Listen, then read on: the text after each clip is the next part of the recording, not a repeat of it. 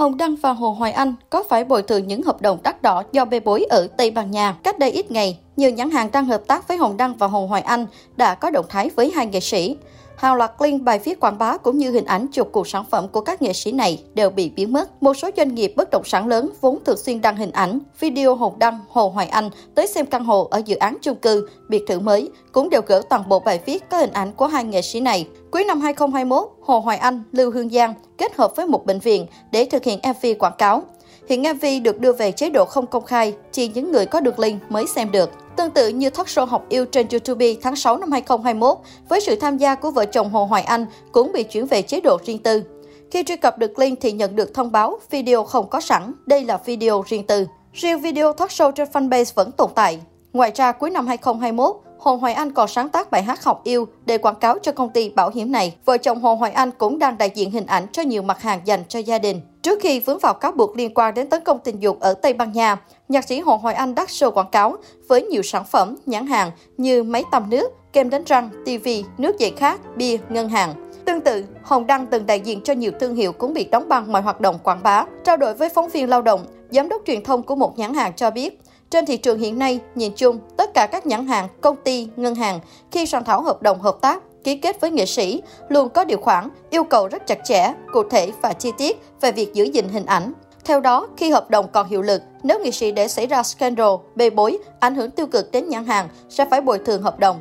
Nhãn hàng cũng có quyền chấm dứt hợp tác vĩnh viễn với những nghệ sĩ có đời tư không trong sạch. Về mức độ bồi thường hợp đồng, giám đốc truyền thông của nhãn hàng cho biết, điều đó phụ thuộc vào mức độ ảnh hưởng của vụ việc và giá trị thương mại trên hợp đồng đã ký. Trước khi ký hợp đồng, các công ty nhãn hàng đã phải nghiên cứu, tìm hiểu kỹ càng về đời tư, công việc, sự nghiệp của nghệ sĩ. Tuy nhiên, những scandal nổ ra đột ngột chính là quả bom nổ chậm mà không nhãn hàng hay công ty nào có thể lường trước được. Giới chuyên gia truyền thông đánh giá, hợp tác với nghệ sĩ đôi khi khá mạo hiểm. Họ có thể mang đến sự lan tỏa, sức ảnh hưởng mạnh mẽ cho chiến dịch quảng cáo, nhưng cũng có thể làm sụp đổ tất cả khi có scandal. Nhãn hàng đại diện chịu vả lây khi bị tẩy chay, chỉ trích liên đới. Khi danh tiếng của nghệ sĩ cũng tỷ lệ thuận với mức độ rủi ro, doanh nghiệp sẽ là bên chịu trận với những con số thiệt hại có thể nhìn thấy được. Trước đó hồi tháng 3, Hiền Hồ cũng lao đao, thất thế trước cơn bão truyền thông sau khi vướng lùm xùm tình ái. Nữ ca sĩ đã bị đối tác hủy sâu nhãn hàng hủy hợp đồng và khó có cơ hội quay lại showbiz. Năm 2021, Hoài Linh cũng bị một sàn thương mại điện tử xóa toàn bộ hình ảnh ngay khi vướng bê bối chậm giải ngân khi làm từ thiện. Trước sức ép từ dư luận, nam nghệ sĩ phải rút khỏi chương trình thách thức danh hài.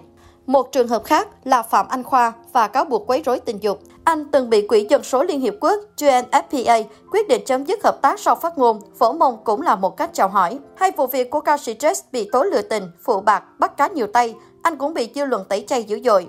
Khán giả tấn công yêu cầu Running Man mùa 2 cắt sóng phần tham gia của Jack trước sức ép của dư luận đến tập 5 khi 8 thành viên Running Man đến Hàn Quốc ghi hình tập đặc biệt, Jack đã phải biến mất không lý do. Về vụ việc hai nghệ sĩ cưỡng hiếp, ngay sau khi nhận được thông tin, Đại sứ quán đã triển khai bước đầu các biện pháp bảo hộ công dân, làm việc với cơ quan chức năng sở tại để xác minh thông tin, đề nghị phía Tây Ban Nha đảm bảo quyền và lợi ích chính đáng cho công dân Việt Nam, cũng như kịp thời cung cấp thông tin về diễn biến tình hình xử lý cho Đại sứ quán. Bộ Ngoại giao chỉ đạo Đại sứ quán Việt Nam tại Tây Ban Nha tiếp tục theo dõi theo sát vụ việc, giữ liên hệ chặt chẽ với cơ quan chức năng sở tại, sẵn sàng các biện pháp hỗ trợ công dân kịp thời theo đúng các quy định của pháp luật Việt Nam và sở tại.